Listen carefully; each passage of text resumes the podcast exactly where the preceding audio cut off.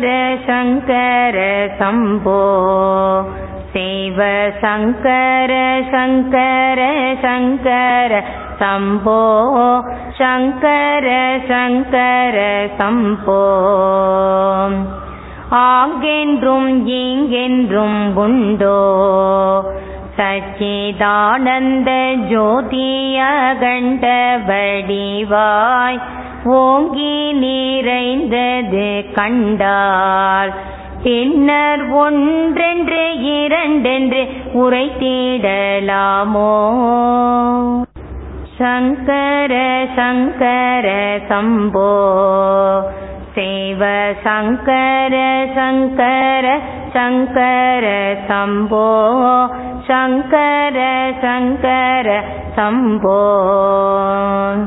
என்றும் அழியும் இக்காயம் எத்தை ஏதுக்கு மெய்யென்றிருந்தி உலகீர் ஒன்றும் அறியாத நீரோ?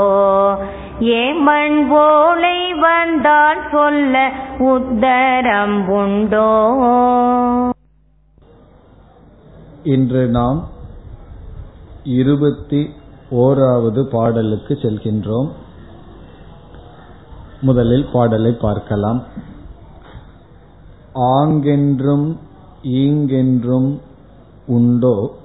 சச்சிதானந்த ஜோதி அகண்ட வடிவாய் ஓங்கி நின்றது கண்டால் பின்னர் ஒன்றென்று இரண்டென்று உரைத்திடலாமோ? தாயுமானவருடைய ஆனந்த கழிப்பில் பரமாத்மாவினுடைய சொரூபத்தை விளக்குகின்ற கடைசி பாடல் இதுதான்.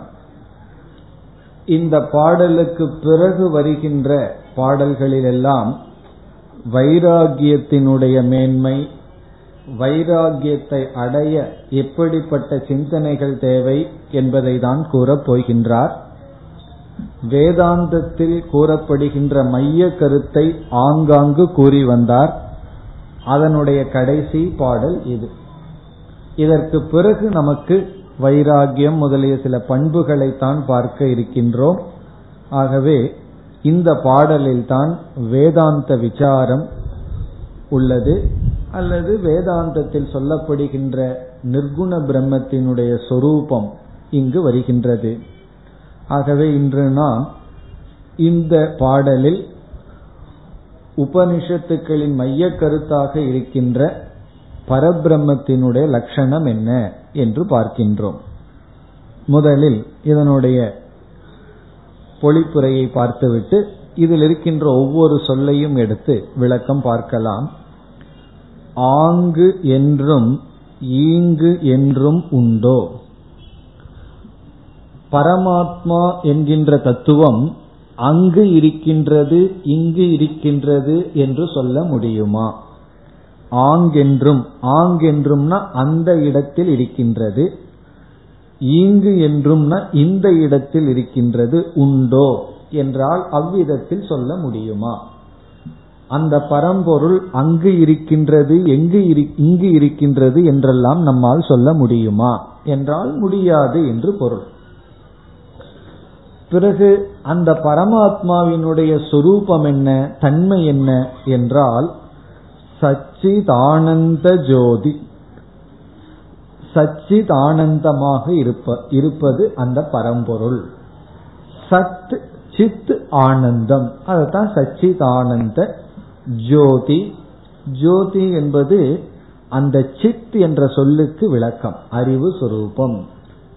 சச்சிதானந்த ஜோதியாக பிறகு மேலும் அதே பரமாத்மா அல்லது பரம்பொருளுக்கான விளக்கம் அகண்ட வடிவாய்.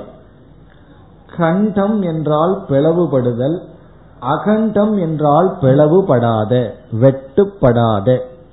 வடிவு என்றால் தன்மை சொரூபம்.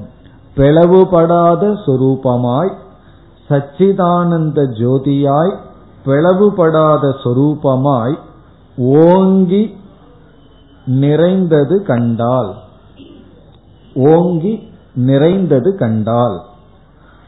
ஓங்கி நிறைந்தது என்றால் இங்கு அப்படி இருப்பதை கண்டால் அறிந்தால்.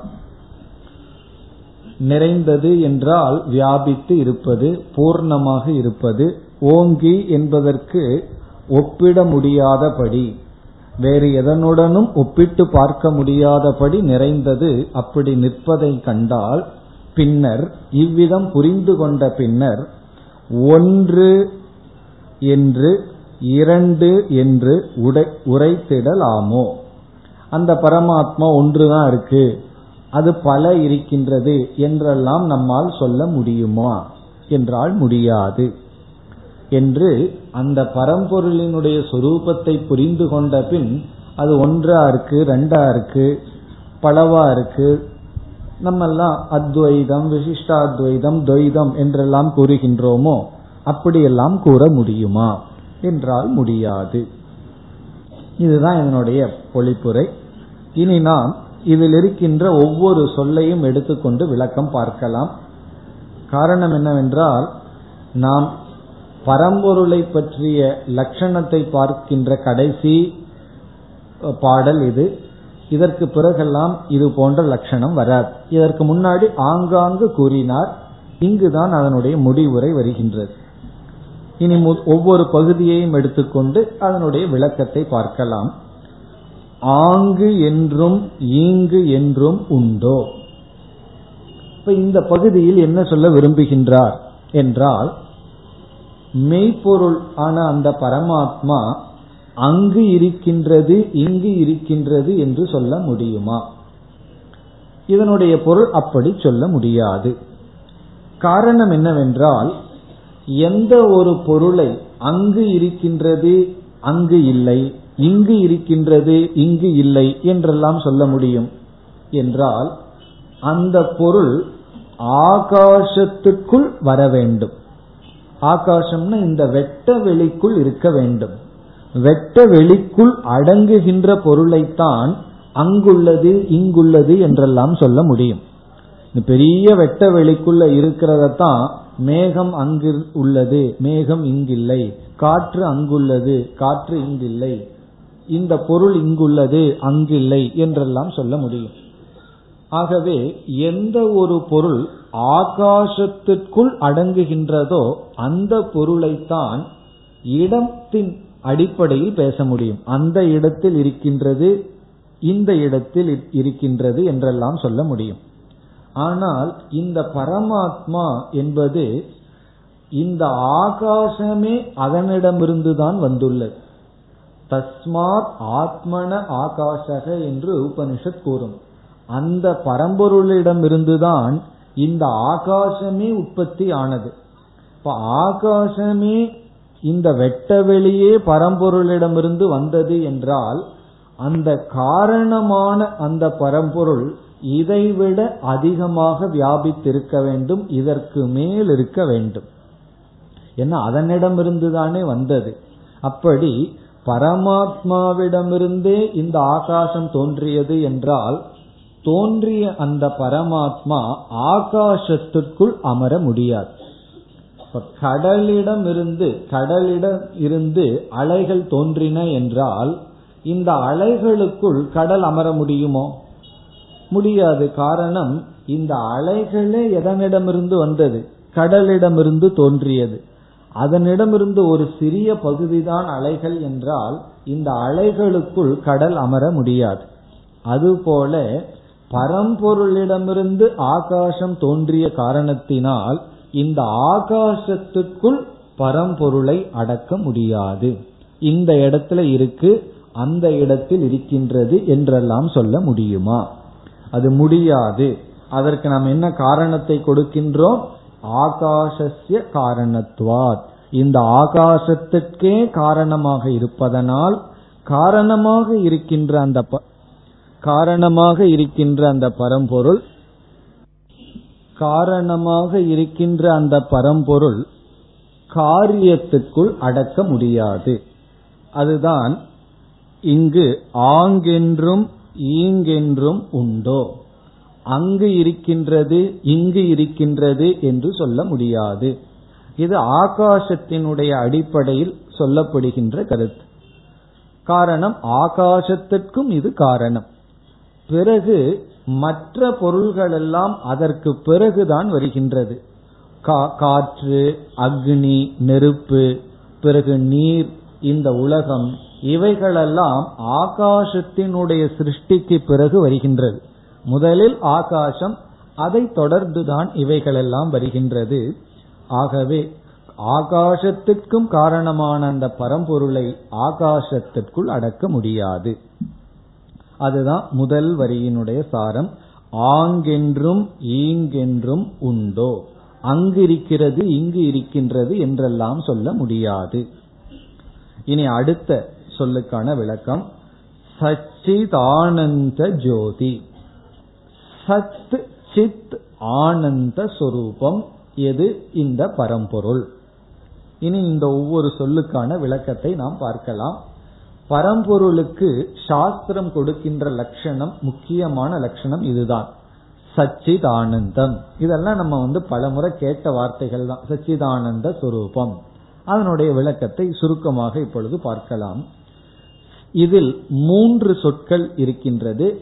சத் என்பது ஒரு சொல் சித் என்பது இனி ஒரு சொல் ஆனந்தம் என்பது இனி ஒரு சொல். இந்த மூன்றும் பரம்பொருளுக்கான சொரூப லட்சணம் என்று சொல்லப்படுகிறது. சொரூப லட்சணம் என்றால் அந்த பரம்பொருள் இப்படி இருக்கின்றது. இந்த சொரூபமாகவே இருக்கின்றது. இப்படிப்பட்ட குணத்துடன் கூடியிருக்கவில்லை. அப்படிப்பட்ட சொரூபமாகவே இருக்கின்றது. இப்போ ஒருவர் வந்து தூரத்தில் இருக்கார். அவரிடத்தில் மற்றவர்களும் சேர்ந்திருக்கிறார்கள். நான் அவரை சுட்டி காட்ட வேண்டும் என்றால் ஒரு கால் நான் கூறுகின்றேன். பச்சை சட்டை அணிந்தவர் என்று சொன்னால் இந்த சட்டையின் மூலமாக அவரை நான் சுட்டி காட்டிவிட்டேன் ஆனால் அந்த பச்சை சட்டை அவருடைய சுரூபமா என்றால் கிடையாது. காரணம் என்ன? அது அவரை சுட்டிக்காட்ட பயன்படுத்தப்பட்ட ஒரு இலக்கணம் அவ்வளவுதான். அதை விடுத்து நான் அவருடைய ஹைட் எவ்வளவு இருக்கார் அவருடைய வர்ணம் இதையெல்லாம் நான் சுட்டி காட்டினால் அது அவருடைய சொரூபம். காரணம் என்னன்னா அவருடைய ஹைட் வந்து சுலபத்துல மாறாது. அவருடைய தன்மையாக இருக்கின்றது. அப்படி ஒரு பொருளை அறிவிக்கின்ற இலக்கணமானது இரண்டு தன்மையுடன் இருக்கின்றது. ஒன்று அதனுடைய சுரூபத்தையே சொல்வது. இனி ஒன்று அதனோடு சம்பந்தப்பட்டு அது இல்லாத ஒன்றின் மூலமாக சுட்டி காட்டுவது இதற்கெல்லாம் வேதாந்தத்தில் கொடுக்கிற உதாகரணம் ஒருவருடைய வீட்டை நான் பார்க்க வேண்டும் அறிந்து கொள்ள வேண்டும்னா தூரத்திலிருந்து சொல்றாராம். அந்த காக்கை அமர்ந்திருப்பதுதான் நீங்கள் செல்ல வேண்டிய வீடு. இத பார்த்த உடனே காக்கை பறந்து போயிடுது. உடனே நம்ம வீட்டை கண்டுபிடிக்கிறதுல ஒன்றும் கஷ்டம் வந்துடாது ஏன்னா அந்த காக்கையினுடைய துணை கொண்டு வீட்டை நம்ம பார்த்துட்டோம். காக்க போனாலும் பரவாயில்ல. இது வந்து ஒரு லட்சணம். தடஸ்த லட்சணம்னு சொல்றது. இனி ஒன்னு சொரூப லட்சணம். அந்த வீட்டினுடைய தூண் அந்த வீட்டினுடைய அமைப்பை சொல்றார். அது பறந்து போகாது. அது அப்படியே இருக்கும். அதுபோல இந்த பரம்பொருளை தூரத்திலிருந்து சுட்டி காட்டுகின்ற லட்சணங்கள் இருக்கின்றது. இந்த பரம்பொருளினுடைய தன்மையையே சொல்லும் இலக்கணமும் இருக்கின்றது. இப்ப இந்த இடத்தில் தாய்மானவர் அந்த பரம்பொருளினுடைய தன்மையையே சொல்கின்றார். அந்த முக்கியமான மூன்று லட்சணம் தான் சச்சிதானந்தம் என்று சொல்லப்படுகின்ற சொரூப லட்சணம். இதுல நம்ம ஒவ்வொன்றாக எடுத்துக்கொண்டு விளக்கம் பார்க்கலாம். முதலில் சத் என்ற பொருள் சொல்லுக்கு என்ன பொருள்? இந்த சத் என்றால் என்ன? சத்தினுடைய லட்சணம் என்ன? எல்லோருக்கும் சத்துங்கிற சொல்லுக்கான பொருள் தெரிஞ்சிருக்கும். சத் என்றால் இருத்தல் எக்ஸிஸ்டன்ஸ் இருத்தலை வந்து சத்துன்னு சொல்றோம். ஆனா பரம்பொருளை நாம் குறிக்கும் பொழுது எப்படிப்பட்ட இருத்தல் என்று வருகின்றது. இப்ப நம்ம இந்த புஸ்தகத்தை காட்டுறோம். இந்த புஸ்தகத்திடமும் இருத்தல்ங்கிற தன்மை இருக்கின்றது. புஸ்தகமும் இருக்கின்றது. ஆனா கிழிச்சிட்டோம் அல்லது தீயில போய் போட்டோம்னா இருத்தல்ங்கிறது இல்லாமல் சென்று விடுகிறது. அப்போ புஸ்தகத்தினுடைய இருத்தல் சத்ஸ்வரூபம் எப்படி இருக்கின்றதுன்னா ஒரு குறிப்பிட்ட ஒரு குறிப்பிட்ட காலத்திற்குள் அது இருக்கின்றது. அந்த காலம் சென்று விட்டால் அல்லது ஒரு குறிப்பிட்ட காலத்திற்கு முன் இல்லை குறிப்பிட்ட காலத்திற்கு பின் இல்லை இடைப்பட்ட காலத்தில் இருக்கின்றது. ஆனால் இந்த பரம்பொருளினுடைய சத் என்பதற்கு லட்சணம் மூன்று காலத்திலும் மாறாமல் இருப்பது. சாஸ்திரத்துல வந்து திரிகாலே அபி திஷ்டதி. திரிகாலம்னா மூன்று காலத்திலும் இருக்கு ஆனால் மாறாமல் இருக்க வேண்டும். அதுவும் முக்கியம். நேற்று என்னுடைய வீடு இருந்தது இன்றும் வீடு இருக்கின்றது நாளையும் இருக்கின்றது இப்ப மூன்று காலத்திலையும் இருக்கின்றதேனா? அது இருக்கு ஆனா மாறிக்கொண்டே இருக்கின்றது. அப்படி அல்லாமல் மூன்று காலத்திலும் எது மாறாமல் இருக்கின்றதோ அதற்கு பெயர்தான் சத். அந்த சத்து தான் பரம்பொருளினுடைய இலக்கணம். இப்ப பரமாத்மாவினுடைய லட்சணம் வந்து இருக்கணும் எப்படி இருக்கணும்? ரெண்டு நிபந்தனையோடு இருக்கணும். எல்லா காலத்திலையும் இருக்கணும். எல்லா காலத்திலையும் மாற்றத்தை அடையாமல் இருக்க வேண்டும். மாற்றத்தை சமஸ்கிருதத்துல விகாரம் என்று சொல்கின்றோம். விகாரத்தை அடையாமல் இருக்க வேண்டும். இந்த விகாரம் மாற்றம்ங்கிறது ரொம்ப முக்கியம். காரணம் மாயா என்ற ஒரு தத்துவமும் அனாதி காலமா இருக்கு என்று சாஸ்திரம் கூறுகிறது. ஆனா இந்த மாயை எப்படி இருக்கின்றது என்றால் வெளி தோற்றத்திற்கு உலகமாக வரும் பிறகு மீண்டும் பீஜ அவஸ்தைக்கு செல்லும். இவ்விதம் விகாரத்துடன் இருக்கின்றது மாற்றத்துடன் இருக்கின்றது. ஆனால் இந்த பரம்பொருள் சச்சிதானந்த சுரூபம்னு எந்த ஒரு சொரூபத்தை பரமாத்மாவுக்கு பிரம்மத்துக்கு சொல்றோமோ அந்த பிரம்மன் இருக்கின்றது எல்லா காலத்திலும். எந்த விதமான மாற்றத்தையும் அடையாமல்.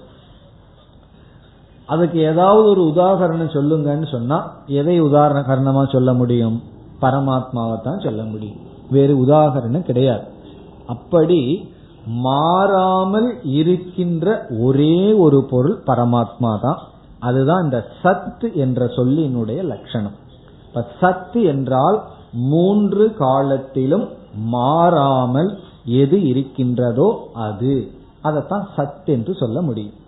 நம்ம அனுபவத்திலையும் இருக்கு இருக்குன்னு சொல்றோம். அதெல்லாம் எப்படிப்பட்ட இருத்தல்? இடைப்பட்ட காலத்தில் இருக்கின்றது. பிறகு சிலதெல்லாம் இல்லைன்னு சொல்றோம். அது மூன்று காலத்திலும் இல்லாமல் இருப்பது. அதை வந்து இல்லைன்னு சொல்றோம். முயல் கொம்புன்னு சொன்னா அது முன்னும் இல்லை இப்பொழுதும் இல்லை பிறகும் இல்லை. ஆனால் பரமாத்மா என்று சொன்னால் எல்லா காலத்திலும் இருக்கின்றது. இந்த உலகத்துல எதையெல்லாம் இருக்குன்னு சொல்றோமோ அதெல்லாம் தற்காலிகமான இருப்பு. அந்த காலத்துல இருக்கு. பிறகு ஒரு காலத்தில் இல்லாமல் போகிவிடும். அப்படி இல்லாது மூன்று காலத்திலும் மாறாமல் இருப்பது சத். இனி அடுத்த சொல்லுக்கு வந்தால் சத் சித் சித் என்றால் அறிவு சொரூபம் ஞான சொரூபம். பொதுவா சாஸ்திரத்துல இந்த சித் என்ற ஒரு தத்துவத்தை விளக்க கொடுக்கின்ற ஒரு ஒரு உவமை வந்து ஒளி உதாகரணம் வந்து ஒளி. அதைத்தான் இங்கும் தாயுமானவர் கூறியிருக்கின்றார் ஜோதி என்று சொல்லி இருக்கின்றார். இங்கு ஜோதி என்ற சொல் சித் என்ற சொல்லை விளக்குகின்ற சொல்லாக எடுத்துக்கொள்ள வேண்டும். சித் என்ற தன்மைக்கு உதாகரணமாக இருப்பதாக அல்லது அதை உவமையாக அதற்கு விளக்கம் கொடுப்பதாக இந்த ஜோதி என்ற சொல்லை எடுத்துக்கொள்ள வேண்டும். நம்ம வந்து கற்பூரத்தில் எரியறதோ அல்லது தீபத்தில் எரியற ஜோதி மாதிரி இருக்கு என்று பொருள் அல்ல. அது வந்து உதாகரணம். காரணம் அந்த ஜோதிக்கும் ஆதி இருக்கு கொஞ்ச நேரம் எரியும் எண்ணெய் தீந்தா போயிடும். அதுவும் ஒரு அக்னி தத்துவம். ஆனால் அது ஒரு உதாகரணமாக எடுத்துக்கொள்ள வேண்டும். இனி நாம் இந்த சித் அல்லது சைத்தன்யத்தினுடைய லட்சணம் என்ன? என்றால் எப்படி சத்துக்கு ஒரு லட்சணம் பார்த்தோமோ அதே போல இந்த சித்தினுடைய தன்மை என்னவென்றால் எந்த ஒன்று மற்றதின் துணையில்லாமல் விளங்கிக் கொண்டு மற்றதை விளக்குமோ அதுதான் சித் இப்ப சித்துக்கு இலக்கணம் என்னவென்றால் எந்த ஒன்றினுடைய துணை இல்லாமல் தான் விளங்கிக் கொண்டு மற்றதை விளக்குமோ அதுதான் சித் அல்லது அறிவு அல்லது ஞானம் என்பதனுடைய தன்மை. தான் வந்து சுயமாகவே விளங்கும். தன்னை விளக்க இனி ஒன்று தேவையில்லை. ஆனால் தான் மற்றதை விளக்கும். அதுக்கெல்லாம் சூரியனை வந்து ஓரளவுக்கு உதாரணத்தை சொல்லலாம். ஒரு ஒரு ஸ்டாண்ட் பாயிண்ட்ல உதாரணமா சொல்லலாம். இப்ப சூரியனை வந்து தெரிந்து கொள்ள எதை நம்ம பயன்படுத்துறோம்? சூரியன் துணை கொண்டு சூரியனை தெரிஞ்சுக்கிறோம். பிறகு சூரியனுடைய துணை கொண்டு மற்ற பொருள்களை நாம் அறிகின்றோம். நம்ம வந்து எலக்ட்ரிசிட்டி இருக்கா இல்லையான்னு பார்க்கறதுக்கு சுவிட்ச் ஆன் பண்றோம். பல்புல வந்து லைட் தெரியுது. அந்த லைட் வந்து மற்ற பொருள்களை காட்டுகின்றது.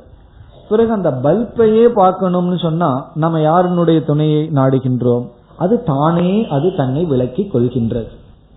அதுபோல இந்த சைத்தன்யம் என்பது பரமாத்மாவினுடைய சொரூபம் என்றால் இந்த பரமாத்மா என்ன செய்கின்றதாம்? தன்னுடைய சத்தை தன்னுடைய இருப்பை தானே விளக்கி கொள்கின்றது. பரமாத்மா சத் சுரூபம் என்றால் இருத்தல் என்ற தன்மையுடன் கூடியது.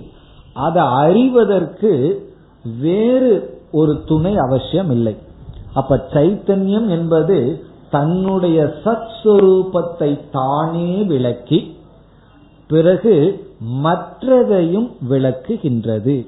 மற்ற இருப்பையும் அது காட்டி கொடுக்கின்றது. அதுதான் சைத்தன்யம் அல்லது சித் என்பதனுடைய தன்மை. இத வந்து வேறொரு உபனிஷத்துல அழகான ஒரு சொல்லில் சொல்லப்படும். ஸ்வயம் ஜோதிகி என்று சொல்லப்படும். இங்க வந்து வெறும் ஜோதின்னு சொன்னார். ஜோதினா அறிவு சொரூபம். உபனிஷத்து வந்து ஸ்வயம் ஜோதி. ஸ்வயம்னா தானே மற்றதின் துணை இல்லாமல் விளங்கிக் கொண்டு மற்றதை விளக்கிக் கொண்டு இருக்கும். அதுதான் ஸ்வயம் ஜோதிகி. இது வந்து சித் என்ற சொல்லினுடைய விளக்கம்.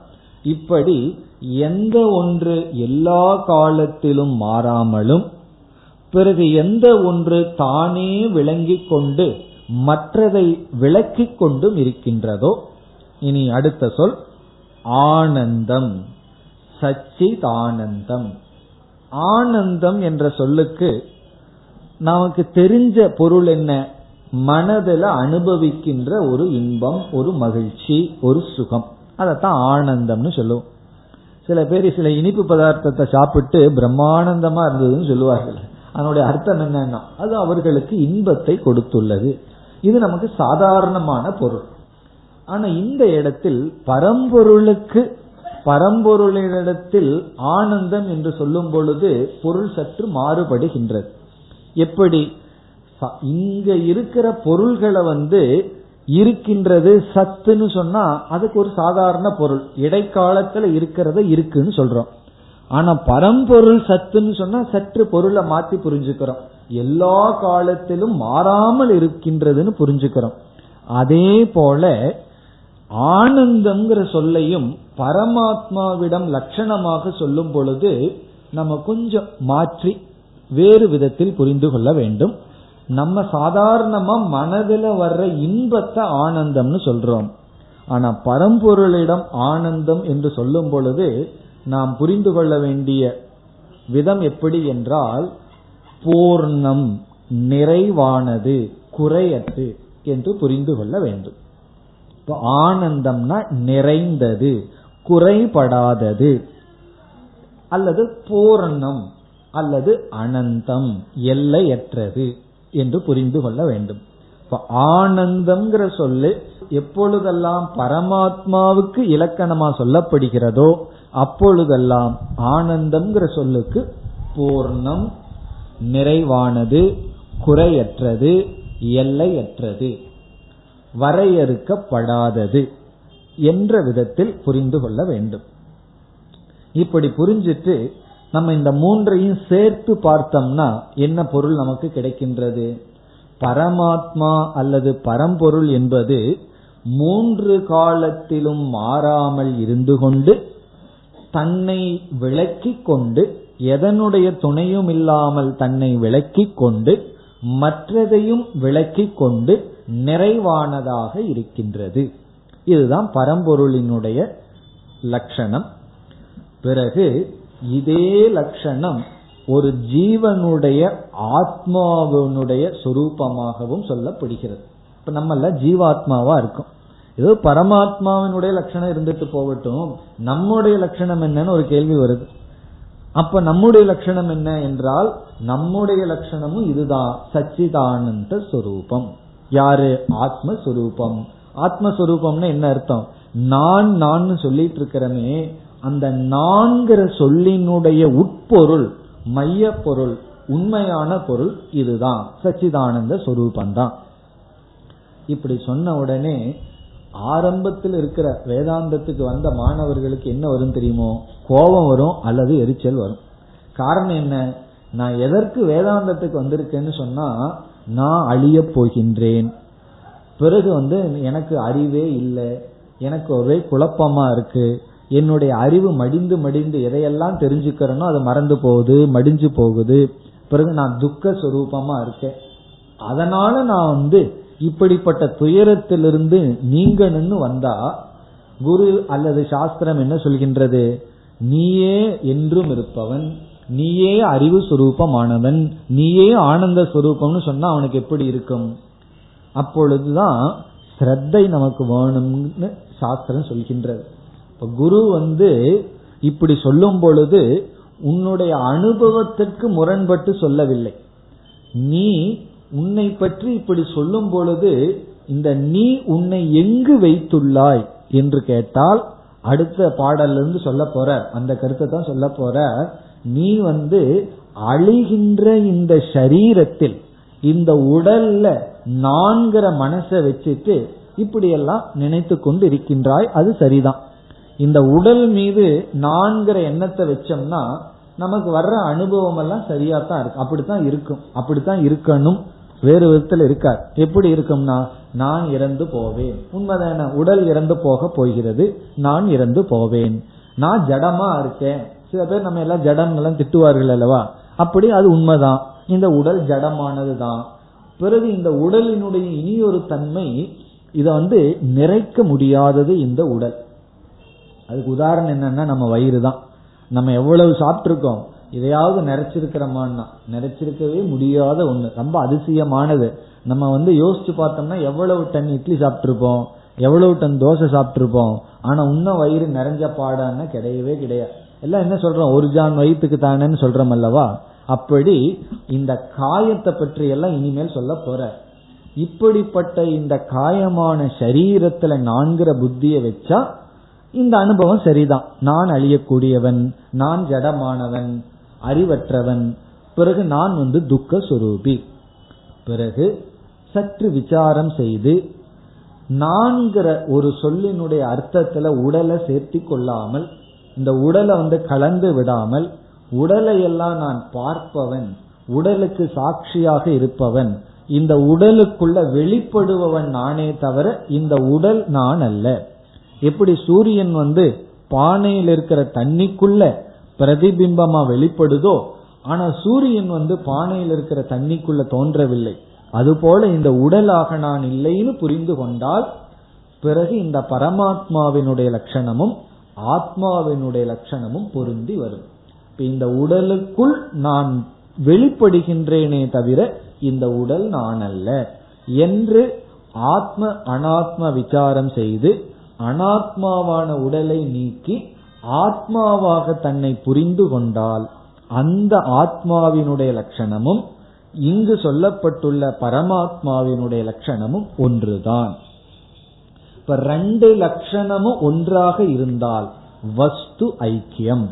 லட்சண ஐக்கியத்தினால வஸ்து ஐக்கியம்னு ஒரு நியதி இருக்கு. இப்ப வந்து ஒருவர் வந்து ஒருவரை பற்றி பேசுற ரெண்டு பேர் சந்திக்கிறார்கள் பேசிக்கொண்டு இருக்கிறார்கள். ஒருவர் வந்து ஒருவரை பற்றி பேசுறார். அவர் இனி ஒருவரை பற்றி பேசுறார்.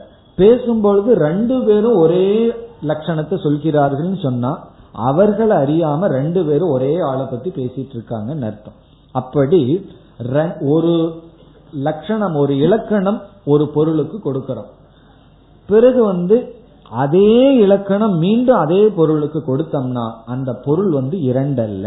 ரெண்டு ஒன்னாகத்தான் இருக்க முடியும். அப்படி பரமாத்மாவுக்கு இதே லட்சணம் ஜீவ ஆத்மஸ்வரூபத்துக்கும் இதே லட்சணம். ஆகவே பரமாத்மாவும் ஆத்மாவும் ஒன்று. என்கின்ற இப்ப இந்த இடத்துல நமக்கு என்ன கிடைக்கின்றது? பரமாத்மாவுக்கு என்ன லட்சணமோ அதே லட்சணம் தான் ஆத்மாவுக்கும் சொல்லப்பட்டுள்ளது. அதனால வந்து ஆத்மா சச்சிதானந்த சொரூபம்னு சொல்லப்படும் பிரம்மன் சச்சிதானந்த சொரூபம்னு சொல்லப்படும் ரெண்டுக்கும் ஒரே லட்சணம் தான் இப்ப ஆங்கென்றும் இங்கென்றும் உண்டோ சச்சிதானந்த ஜோதி. சச்சிதானந்த சொரூபமாக இருப்பதுதான் ஆத்மா அல்லது பிரம்மன். இப்ப ஆனந்தம்னா எல்லையற்றது வரைய வரையறையற்றது என்றெல்லாம் பார்த்தோம்.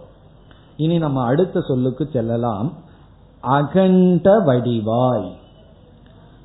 இதுவும் ஆனந்தம் என்ற சொல்லினுடைய விளக்கம். எப்படி ஜோதி என்ற சொல்லு வந்து சித்து என்ற சொல்லு விளக்கியதோ அதே போல ஆனந்தம் என்ற சொல்லினுடைய விளக்கம்தான் அகண்ட வடிவாய். கண்டம் என்றால் வெட்டுப்படுவது கண்டம். அகண்டம் என்றால் வெட்டுப்படாதது. நம்ம சாதாரணமா கண்டம்னு சொன்னா வேற எதையோ நினைச்சிட்டு இருப்போம். எனக்கு ஏதோ கண்டம் இருக்கு எப்ப போயிடணும் தெரியலன்னு சொல்லுவோம். அதுவல்ல இங்கு கண்டம் என்றால் வெட்டுப்படுவது பிளவுபடுவது. அகண்டம் என்றால் பிளவுபடாதது. இனி ஒரு பொருள் எந்தெந்த விதத்துல புக்குள் மூன்று விதத்துல ஒரு பொருளை கொண்டு வரலாமா? அந்த மூன்று விதத்திலும் வரையறுக்கப்படாதது எல்லை கோட்டுக்குள் வைக்கப்படாததுதான் அகண்ட வடிவாய். இங்கு வடிவுன தன்மை சொரூபம். அந்த மூன்று என்ன என்றால் தேச கால வஸ்து என்று சொல்லப்படும். ஒவ்வொன்றாக இப்பொழுது பார்க்கலாம். தேசம் என்றால் ஒரு பொருள் இடத்தினால் வரையறுக்கப்படலாம். அது எப்படின்னா நம்ம உடலையே உதாரணமா எடுத்துக்கொள்ளலாம். நம்முடைய உடல் இந்த இடத்துல இருக்கு வரையறுக்கப்பட்டுள்ளது என்று சொன்னால் நம்முடைய உடல் நம்முடைய வீட்டில் இல்லைன்னு அர்த்தம். வீட்டில் இல்லை இல்லை. இந்த இடத்த தவிர வேற எங்கேயுமே இல்லை. வரையறுக்கப்பட்டதுனாலதான் அப்படி இருக்கு. வரையறுக்கப்படவில்லைன்னு சொன்னா ரொம்ப சந்தோஷமா இருக்கும். வீட்லயும் இந்த உடலை டெலிவிஷனுக்கு முன்னாடி உட்கார வச்சுக்கலாம். வேதாந்த கிளாஸ்லயும் இந்த உடலை உட்கார வச்சுக்கலாம். ஆனா முடியாதே. காரணம் என்ன? இந்த உடலை ஏதோ ஒரு இடத்துல தான் வச்சுக்க முடியும். ஒரு இடத்துல வச்சிருந்தா இனி ஒரு இடத்துல வைக்க முடியாது. அது ஒன்று தேசத்தினால் வரையறுக்கப்படுதல். இனி காலத்தினால். அதுவும் நமக்கு சுலபமா புரிஞ்சிடும். இந்த நேரத்துல இந்த இடத்துல தான் இருக்க முடியும். இந்த நேரத்துல நம்ம வேற இடத்துல இருக்க முடியாது. காலத்தினால் நம்முடைய உடல் வரையறுக்கப்பட்டு இருக்கின்றது பிறகு ஒவ்வொரு ஜீவனுக்கும் ஒவ்வொரு உடலுக்கும் இவ்வளவுதான் ஆயுள்னு இருக்கு. ஒவ்வொரு மிருகத்துக்கும் லைஃப் ஸ்பேன் சொல்கிறார்கள் அல்லவா? நாய்னா பதினஞ்சு வருஷம் இருக்கும் பூனைனா இத்தனை வருஷம் கொசுவுக்கு இத்தனை நாள். அதே போல மனுஷனுக்கு மீறினா நூறு அப்படியே மேக்சிமம் போனா நூத்தம்பது. அதுக்கு மேல எல்லாம் போக முடியாது. காரணம் என்னன்னா நம்முடைய உடல் அழிந்து விடும். அப்ப காலத்தினால் உடல் வரையறுக்கப்பட்டுள்ளது. அப்படியே நூறு வருஷம் இருந்தாலும் ஆரோக்கியமா இருக்கிறது கொஞ்சம் வருஷம்தான். முதல் கொஞ்சம் வருஷம் எல்லாம் ஆரோக்கியத்தை அடையிறதுக்கு உடலினுடைய வளர்ச்சியில காலம் போயிடும் அதற்கப்புறம் தேய்வில் போயிடும் இடையில இருக்கிறது மிக குறுகிய காலம்தான். அப்படி ஒவ்வொரு பொருளும் காலத்தினால் வரையறுக்கப்பட்டுள்ளது. நம்ம என்னதான் செய்து பாதுகாத்து வச்சாலும் காலமே அனைத்து பொருள்களையும் அழித்துவிடும். அது காலத்தில் வரையறுக்கப்படுதல். இனி அடுத்தது வந்து தன்மையினால் வரையறுக்கப்படுதல். வஸ்து என்றால் தன்மை.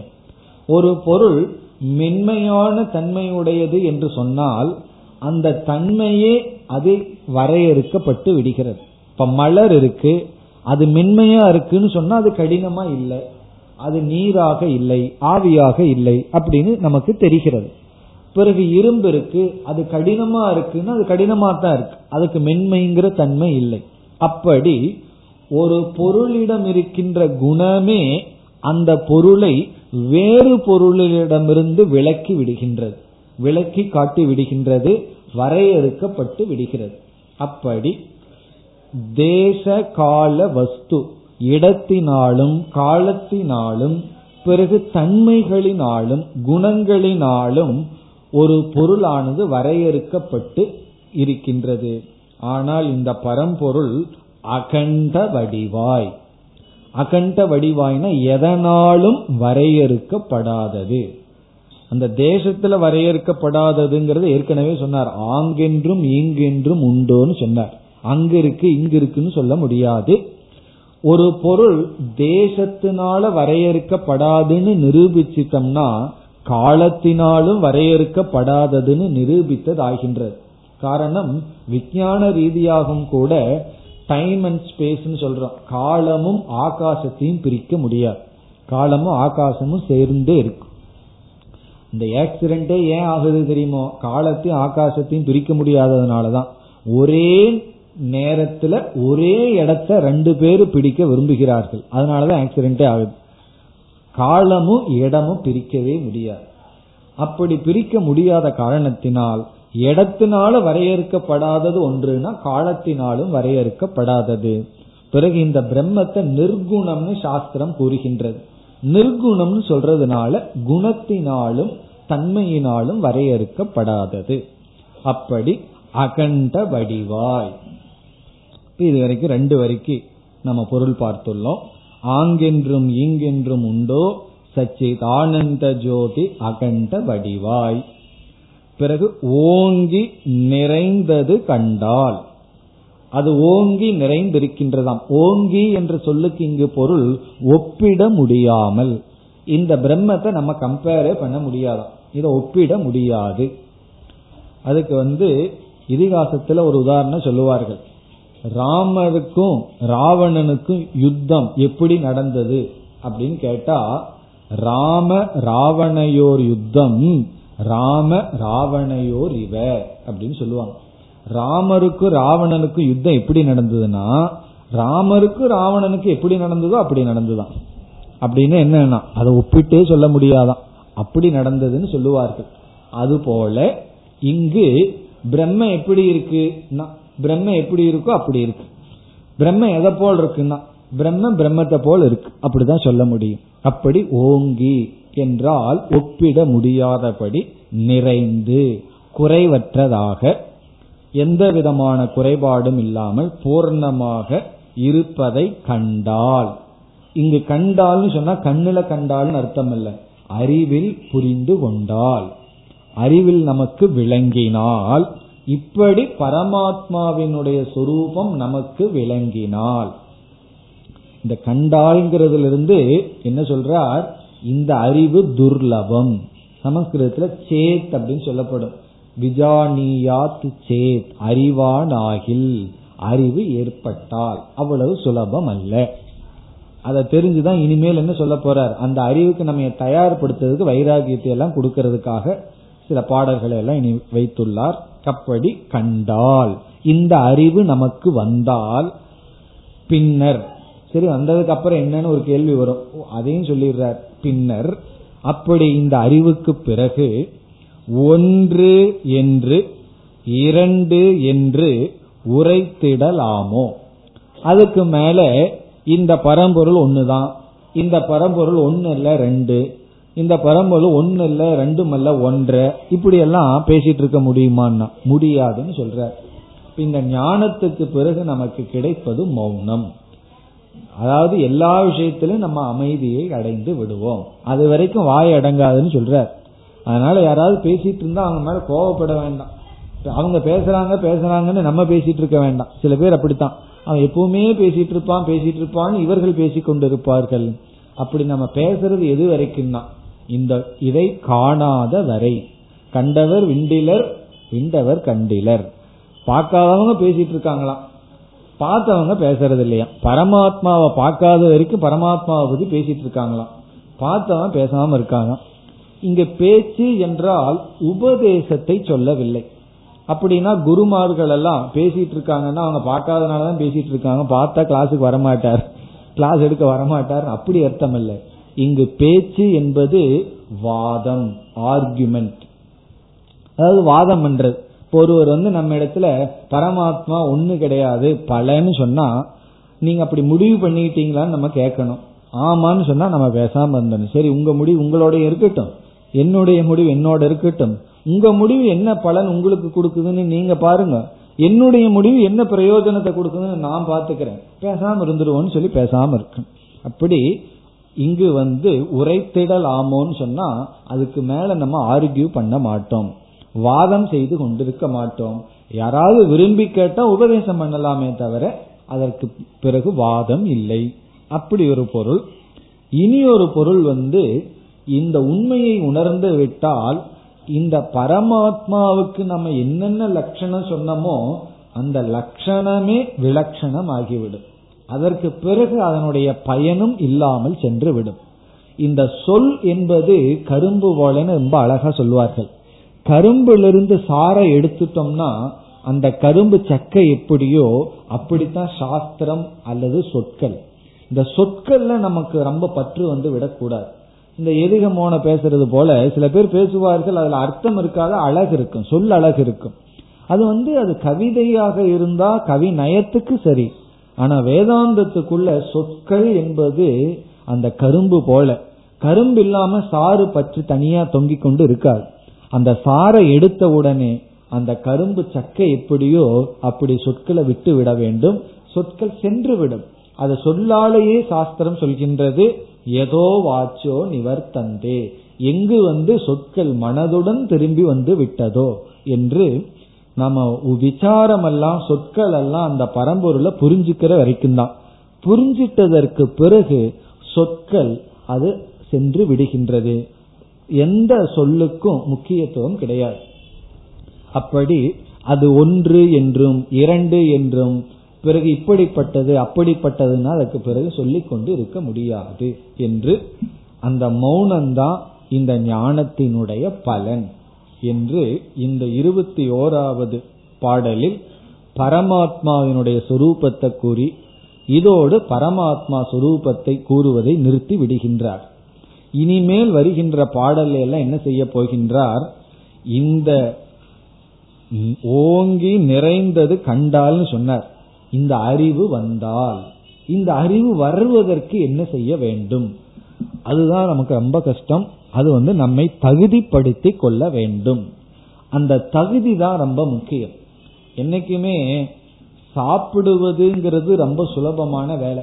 பசி இருக்கு என்ன செய்தா பசி போகும்னு ஒரு கேள்வி கேட்டா என்ன பதில் சொல்றது? சமையல் பண்ணா பசி போகும்னு சொல்ல முடியுமா? சமையல் பண்ணா பசி கொஞ்சம் அதிகமாகும் பிறகு என்ன சொல்லுவோம் பதில்? சாப்பிட்டா பசி போகும்னு சொல்லுவோம். சாப்பிடுறது எவ்வளவு நேரம்? கொஞ்ச நேரம். சில பேர் மூணு நிமிஷத்துல பதினேழு இட்லி உள்ள தள்ளுற ஆள்கள் எல்லாம் இருக்கு.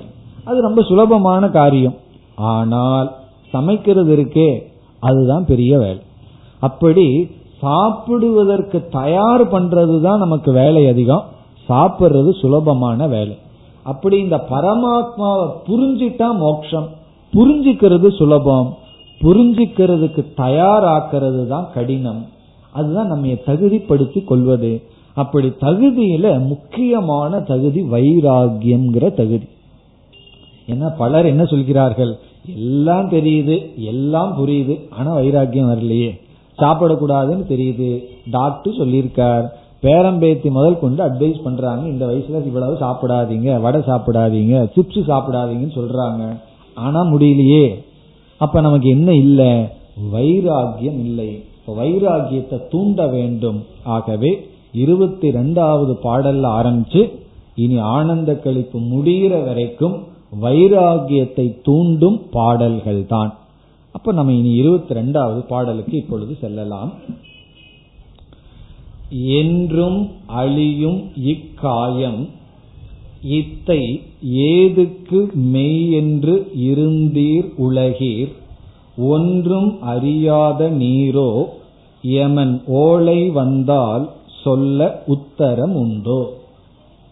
இனிமேல் வர்ற பாடல்கள் எல்லாம் நமக்கு எதை கொடுக்கணும்? வைராகியத்தை கொடுக்கணும். வைராகியத்தை தூண்டுகின்ற பாடல்கள். இதனுடைய பொழிப்புரையை இப்பொழுது பார்க்கலாம். இனிமேல் வர்ற பாடல்கள் எல்லாம் மிக எளிமையான பாடல்கள். ஏன்னா வேதாந்த தத்துவங்கள் இல்லை. வேதாந்தத்துக்கு நம்மை தயார் செய்கின்ற பாடல்கள் தான். என்ன சொல்கின்றார் இங்கு? என்றும் அழியும் இக்காயம். இக்காயம்னா இந்த ஸ்தூல சரீரம் நம்முடைய இந்த உடல். தமிழ்ல வந்து உடலுக்கு காயம் என்று சொல்கிறார்கள். இப்ப என்றும் அழியும். என்றும்னா எப்பொழுதுமே அழியக்கூடியது இக்காயம். இத்தை என்றால் இந்த உடலை ஏதுக்கு மெய் என்று இருந்தீர் உலகீர். உலகீர்னு நம்ம பார்த்து கேட்கிறார் தாய்மானர் ஏ மக்களே உலகீர் உலகத்தில் இருப்பவர்களே ஏதுக்கு மெய் என்று இருந்தீர்? இந்த அழிகின்ற பொய்யான இந்த உடலை மெய் என்று ஏன் கருதி கொண்டு இருந்தீர்கள்? தெரிஞ்சோ தெரியாமலேயோ உடலுக்கு மெய் அப்படின்னு கூட ஒரு பேர் இருக்கு. மெய்னா உடல்னு கூட ஒரு அர்த்தம் இருக்கு. ஏதோ மாறி வந்துடுது. உடலுக்கு மெய் அப்படின்னு. இப்படி மெய் என்று ஏன் இருந்தீர்கள்? உண்மை என்று ஏன் நினைத்து கொண்டு இருந்தீர்கள்? சரி நான் நினைச்சா உங்களுக்கு என்ன போச்சு அப்படின்னு நம்ம கேட்கலாம். நான் எதை வேணாலும் மெய்ன்னு நினைச்சுக்குவேன். இந்த உடலை பொய் தான். இருந்தாலும் நான் மெய்ன்னு நினைச்சிட்டா அதனால என்ன? என்று கேட்டால் பிறகு நம்ம கிட்ட அவர் கேட்கிறார் தாய்மானவர் கேட்கிறார் ஒன்றும் அறியாத நீரோ ஒன்றும் அறியாதன்னா உண்மையை பற்றிய அறிவில்லாத நீங்கள் உண்மைன்னு சொன்னா எது உண்மை எது பொய் எது நிஜம் எது நிழல் இந்த அறிவை இல்லாத நீங்கள் உங்களுக்கு நீரோ யமன் ஓலை வந்தால் யமன் வந்து உங்களுக்கு தூது அனுப்பினால். எதுக்கு தூது அனுப்புவாரு? நீ இருந்தது போதும் இனி என்கிட்ட வான்னு சொல்லி தூது அனுப்பினால் சொல்ல உத்தரம் உண்டோ? நீங்க அங்க சொல்றதுக்கு எமங்கிட்ட உங்ககிட்ட பேசுறதுக்கு ஏதாவது இருக்கான்னு கேக்குற. அதாவது கொஞ்சம் நையாண்டியா கேக்குற. யமந்த யம தர்மராஜா வந்து உங்களை கூப்பிடுறாருன்னு வச்சுக்குவோமே அப்ப வந்து நீங்க என்ன பேசுவீர்கள்? உங்க யம தர்மராஜா கிட்ட பேசுறதுக்கு உங்களுக்கு ஏதாவது பதில் இருக்கா? ஓலை வந்தால் சொல்ல உத்தரம் உண்டோ? ரொம்ப எளிமையான பாடல். இனி சில சொற்களை எடுத்துக்கொண்டு இதனுடைய பொருளை நாம் பார்க்கலாம். முதலில் என்றும் அழியும் இக்காயம். இந்த உடல் இருக்கின்றதே அதனுடைய சொரூபத்தை சொல்றார் அதனுடைய தன்மையை சொல்றார். அத தன்மை எப்படி சொல்றார்? என்றும் அழியும்னு சொல்றார். என்றும் அழியும்ங்கிறதான் சமஸ்கிருதத்தில் என்ன சொல்வார்கள்? திருஷ்ட நஷ்ட சுவாவம்னு சொல்வார்கள். திருஷ்ட நஷ்ட சுவாவம்னு சொன்னா நாம் அதை பார்த்து கொண்டிருக்கும் பொழுதே அது நாசத்தை அடைந்து கொண்டு இருக்கின்றது. திருஷ்டம்னா பார்த்துட்டு இருக்கோம் பார்த்து கொண்டிருக்கும் போதே நஷ்ட சுவாவம் அது அழிந்து கொண்டு இருக்கின்றது. இந்த உடல் வந்து திடீர்னு அழிவதில்லையா அழிந்து கொண்டே இருக்கின்றதாம். ஒவ்வொரு க்ஷணமும் அழிந்து கொண்டே இருக்கின்றது இந்த கட்டடம் இருக்கு. கொஞ்சம் வருஷத்துக்கு அப்புறம் இது இடிஞ்சு விழுக போகுது. எப்ப இதனுடைய சக்தியை இழக்குதுன்னா இடிஞ்சு விழுவதற்கு ஒரு நொடிக்கு முன்னாடி அதனுடைய சக்தியை இழக்குதுன்னு அர்த்தம் அல்ல. ஒவ்வொரு நொடியும் அதனுடைய சக்தியை இழந்து கொண்டே இருக்கின்றது. கடைசி நேரத்தில் அது விழுகணும்னா ஒவ்வொரு க்ஷண பொழுதும் அதனுடைய சக்தியை இழந்து கொண்டே இருக்கின்றது. அப்படி என்றும் சொல்லுக்கு எல்லா க்ஷணமும் அழியும் அழிந்து கொண்டிருப்பது இந்த உடல். இந்த உடலையே நம்ம பார்த்தோம்னா ஒவ்வொரு க்ஷணமும் இந்த உடல் அழிந்து கொண்டு இருக்கின்றது. இனிமேல் வர்ற பாடல்கள் தான் நமக்கு ரொம்ப முக்கியம். காரணம் என்னன்னா நம்ம வந்து இந்த அழிந்து கொண்டு இருக்கின்ற இந்த உடலுக்கு எவ்வளவு பாதுகாப்பு எவ்வளவு இன்சூரன்ஸ் எல்லாம் பண்ணி வச்சிருக்கோம். எதற்குனா அவ்வளவு ஒரு பயம் ஒரு பாதுகாப்பு எல்லாம் போட்டு வச்சிருக்கோம். ஆனா என்றும் அழியும் இக்காயம். எல்லா க்ஷணமும் இந்த உடலானது அழிகின்ற தன்மையுடன் கூடியது. சரி அழிஞ்சு போகட்டுமே. கடைசியில தான் அழிது அது வரைக்கும் சந்தோஷமா இருக்கிறேன்னு சொன்னா அதுக்கும் வேற வழி கிடையாது. அதாவது இந்த உடல் வந்து கர்ப்பத்துல இருக்கு. பிறகு அடுத்தது இந்த உடலுக்கு வர்ற மாற்றம் வந்து பிறத்தல். பிறந்த உடல் வந்து அப்படியே இருக்கிறத யாரும் விரும்புறதில்லை. ஒரு குழந்தை பிறந்ததுக்கு பிறந்ததுக்கு பிறகு அப்படியே இருந்ததுன்னா அது ஒரு நோயின்னு சொல்லிடுவோம். பிறகு என்ன ஆகணும்? வளர்தல் வளரணும். வளர்ந்துட்டே போச்சுன்னு வச்சுக்குவோமே அதுவே நோயாயிரும். அவன் ஹைட் ஆகிட்டே போறான் நிக்கவே மாட்டேங்கிறான்னு வச்சுக்கோமே அது ரொம்ப பிரச்சனை ஆயிரும் அப்போ ஒரு ஸ்பீரியட்ல வளர்றது நிக்கணும். வளர்றது கூடாது. அதே சமயத்துல வளராம இருக்கக்கூடாது. பிறக்கணும் பிறகு வளரணும். வளர்ந்ததற்கு பிறகு ஒரு மாற்றத்தை அடையும். அதுக்கு மேல குரோத் போயிடும் ஒரு இருபத்தி மூணு இருபத்தஞ்சு வயசுக்கு மேல வளர்ச்சி நின்று விடும் ஒரு நாற்பது வயது வரை வளர்ச்சி போய் மாற்றம் அடைந்து கொண்டே இருக்கும். அதற்கு பிறகு என்ன நடக்கும் தெரியுமோ?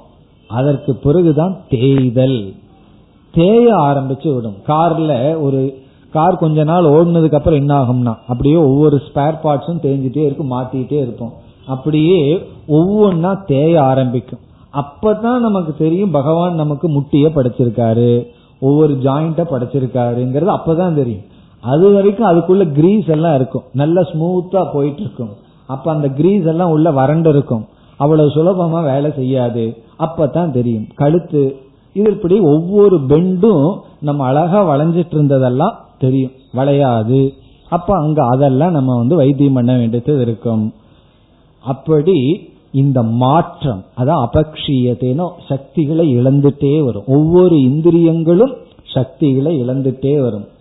ஒரு தொண்ணூறு வயது ஆன ஒரு சாதுவை நான் பார்த்து பேசிட்டு இருக்கும்போது அவர் சொன்னார். ஒவ்வொன்னா வர்ணிச்சார். காபி குடிச்சா டேஸ்ட் தெரியறது இல்ல சக்கரை போட்டிருக்காங்களா இல்லையான்னு புரிய மாட்டேங்குது. அவங்க காஃபி கொண்டு வைக்கிறாங்களா டீ கொண்டு வைக்கிறாங்களான்னு மோந்து பார்த்து கண்டுபிடிக்க முடியல.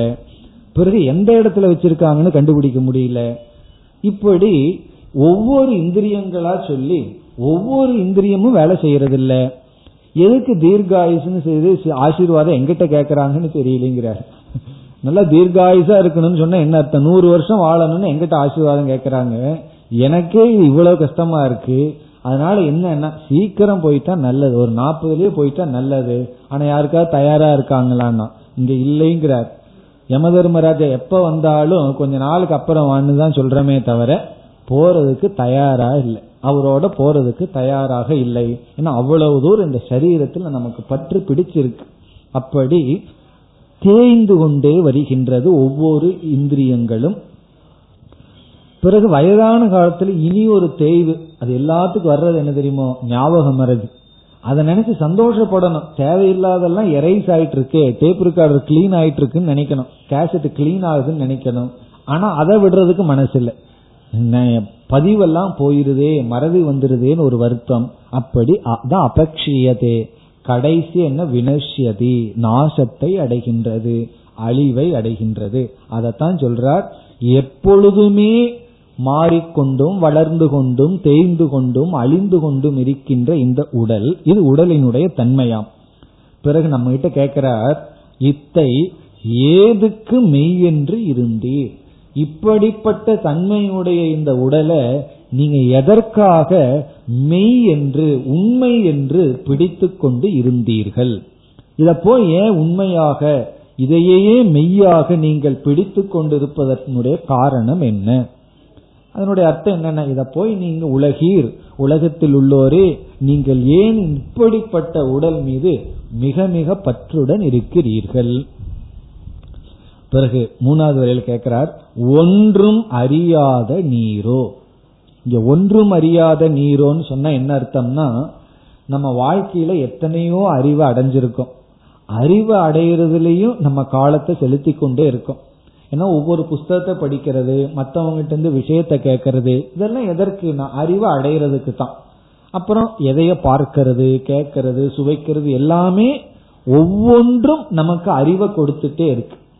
ஆனா எந்த ஒரு அறிவை அடைஞ்சா நம்ம சந்தோஷமா வாழணுமோ அந்த அறிவை விட்டுட்டு எந்த அறிவை அடைஞ்சா பணத்தை சேர்த்திக்கலாமோ அதையெல்லாம் அறிவு அடைஞ்சிட்டு இருக்கோம் அப்போ அது மட்டுமல்ல இந்த காலத்து கல்வி திட்டம் எல்லாம் என்ன சொல்லி கொடுத்துருக்கா? எப்படி படிக்கணும்னு சொல்லி கொடுத்துடுதான். எதை படிக்கணும்னு சொல்லி கொடுக்கலையா? எதை படிச்சா நமக்கு மகிழ்ச்சி கிடைக்கும்னு சொல்லி கொடுக்கவில்லை. பிறகு எதேதோ அறிவு அடையிறோம். பொருட்களை எல்லாம் சேர்த்தி கொள்றோம். அந்த பொருளை எப்படி பயன்படுத்துங்கிற ஞானம் இல்லை. அதனாலதான் ஒருவர் அழகா சொன்னார் சம்பாதிக்கிறதுக்கு கற்றுக் கொடுத்து கற்றுக்கொண்டீர்கள் செலவழிக்கிறதுக்கு கற்றுக்கொள்ளவில்லை. அதனால்தான் ஏதோ விதத்துல பணத்தை எல்லாம் செலவழித்து தன்னை அழித்துக் கொள்கிறார்கள். அப்படி ஒன்றும் அறியாதனா உலகத்துல வாழ்வதற்கான அறிவை அடைந்து விட்டீர்கள். சந்தோஷமா வாழ்வதற்கான அறிவை அடையவில்லை. உண்மை பொருளை தத்துவ ஞானத்தை அறியாதவர்கள் உண்மையில் ஒன்றும் அறியாதவர்கள் தான். உலகத்துல எப்படி வாழணுங்கிற அறிவை அடையாதவர்கள். ஒன்றும் அறியாத நீரோ.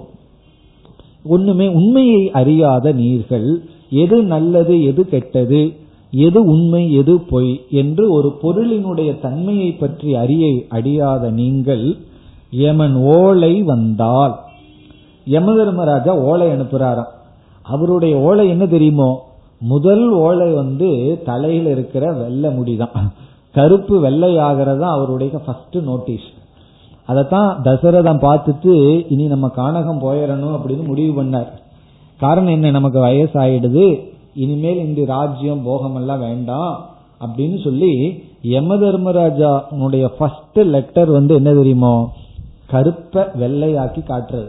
அப்படின்னு என்ன? உனக்கு முடிஞ்சது போதும். இனிமேல் கொஞ்சம் விலகிக்கோ. போகம் எல்லாம் போதும். பணம் சம்பாரிச்சது போதும்.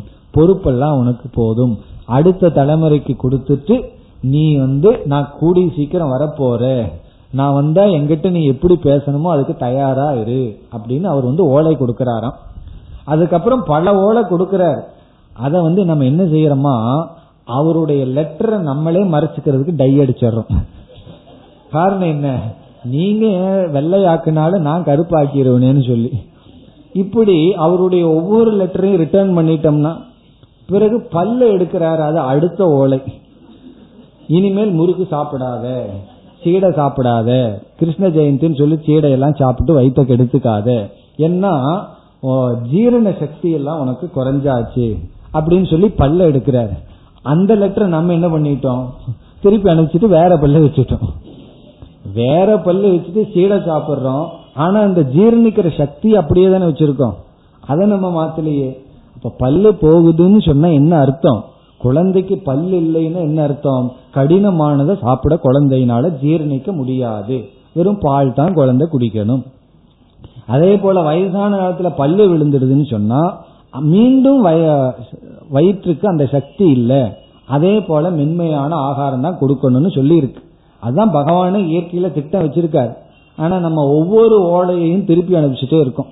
அப்படி ஒவ்வொரு ஓலையை அவர் கொடுக்க கொடுக்க நம்மளும் திருப்பி அனுப்பிச்சுட்டே இருந்தோம்னா கடைசியில வந்து நிக்கிறார். வா போலான்னு சொல்லி. அப்ப நம்ம தாய்மானவர் கேட்கிறார் சொல்ல உத்தரம் உண்டோ? அவர்கிட்ட போய் நீங்க ஏதாவது பேச முடியுமா? என்ன சொல்லுவீர்கள்? மீறினா அழுகணும். என்ன விட்டுரு விட்டுரு என்ன கொஞ்ச நாள் உன்ன விட்டுருன்னு சொல்லித்தான் பார்ப்போம். சொல்ல நமக்கு உத்தரம் இல்லை. இந்த இடத்துல என்ன சொல்ல விரும்புறார் என்றால் கடைசி காலத்துல நிச்சயமா வரப்போறது மரணம். அதுல வந்து சந்தேகமே கிடையாது. கண்டிப்பா நடக்க போறது வந்து மரணம். அதனாலதான் ஒருவர் வந்து தன்னுடைய கையை போய் ஒருவர் கிட்ட காட்டி கண்டிப்பா என் வாழ்க்கையில நடக்க போற ஒரு ஜோசியம் சொல்லுனார் அவருக்கு ஜோசியம் எல்லாம் தெரியாது. கண்டிப்பா நடக்க போறது நான் ஒன்னு சொல்லணும்னா நீ செத்து போவ அப்படின்னாரு. என்னுடைய ஜோசியம் பொய்க்கவே பொய்க்காதுன்னார். அதுக்கு அவரு சொன்னார் அது எனக்கு தெரியும். சாகர வரைக்கும் எப்படி இருப்பேன்னு சொல்லுங்கன்னா. அதுக்கு ஒரு பதில் சொன்னாராம் சாகர வரைக்கும் செத்து போவேன் செத்து போவேன் நினைச்சு பயந்து செத்துட்டு இருப்ப. அப்படின்னு. அப்படி இந்த மரணம்ங்கிறது வந்து நிச்சயமாக நடக்க போற ஒரு நிகழ்ச்சி. அதனாலதான் அந்த மரணத்திற்கு மரணம் வருவதற்கு முன் நாம் தயாராக வேண்டும். நம்ம எங்காவது ஊருக்கு போறதுன்னா எவ்வளவு தயார் பண்றோம்? பால்காரனுக்கு சொல்லி வச்சு அதை பண்ணி இதை பண்ணி எவ்வளவு ப்ரிப்பரேஷன் பண்றோம் ஒரு வெளியூருக்கு போறதுக்கு பேக் பண்ணிட்டு போறதுக்கு. அதே போல இந்த உடலை விட்டு போறதுக்கு நம்ம தயாராகணும்ல? அதுக்கு மட்டும் ரெடி ஆக மாட்டேங்கிறோம். அப்படின்னு என்னென்ன? வெளியே இருக்கிற சூழ்நிலை சூழ்நிலையெல்லாம் செட் பண்ணி வச்சு நம்ம போனதுக்கு அப்புறம் சுத்தி இருக்கிறவங்க சண்டை போட்டுக்காம எதெல்லாம் என்ன பண்ணி வைக்கணுமோ அதெல்லாம் பண்ணி வச்சு பிறகு வந்து போறதுக்கு முன்னாடி எல்லாம் நமக்கு நமக்கு தான் தெரியும். போனதுக்கு அப்புறம் எதை எங்க வச்சிருக்காங்கன்னு தெரியும். கஷ்டப்படாம எல்லாத்தையும் ரெடி பண்ணி வச்சு பிறகு நம்மளும் பொறுப்புலேருந்து விலகி அமைதியா இருந்து யம தர்மராஜா வரும்பொழுது அவரோடு ஒரு நண்பனா போகணுமே தவிர பகைவனா போகாம மகிழ்ச்சியாக மரணத்தை ஏற்றுக்கொள்ள வேண்டும். மரணத்திற்கு நீங்கள் தயாரா இருக்கிறீர்களா? சொல்ல உத்தரம் உண்டோன்னு சொன்னா நான் உனக்காகத்தான் காத்துட்டு இருந்தேன் நம்ம போவோம். அப்படின்னு சொல்லி இப்படி ராமர் வந்து போனாரு. யம தர்மராஜா வந்த உடனே உங்க வேலை முடிஞ்சது அவதாரம் காரியம் முடிஞ்சதுன்னு சரி போயிருவோம் அப்படின்ட்டு போனது போல நம்ம காரியத்தை எல்லாம் முடிச்சு நிறைவாக இந்த உலகத்திலிருந்து செல்ல வேண்டும். அதற்கு நீங்கள் தயாராக உள்ளீர்களா என்று கேட்கின்றார். இதெல்லாம் எதற்கு கேட்கிறாருன்னா நம்ம மனதை பக்குவப்படுத்துறதுக்கு இவ்விதம் அவர் எழுதியுள்ளார். இனிமேல் வருகின்ற அனைத்து பாடல்களும் வைராகியத்தை கொடுக்க எழுதியுள்ளார். அடுத்த வகுப்பில் நாம் அடுத்த பாடலுக்கு செல்லலாம். ॐ पूर्णमधपूर्णमिधं पूर्णात्पूर्णमुधच्छते पूर्णस्य पूर्णमादाय पूर्णमेवावशिष्यते ॐ शान्ति शान्ति शान्तिः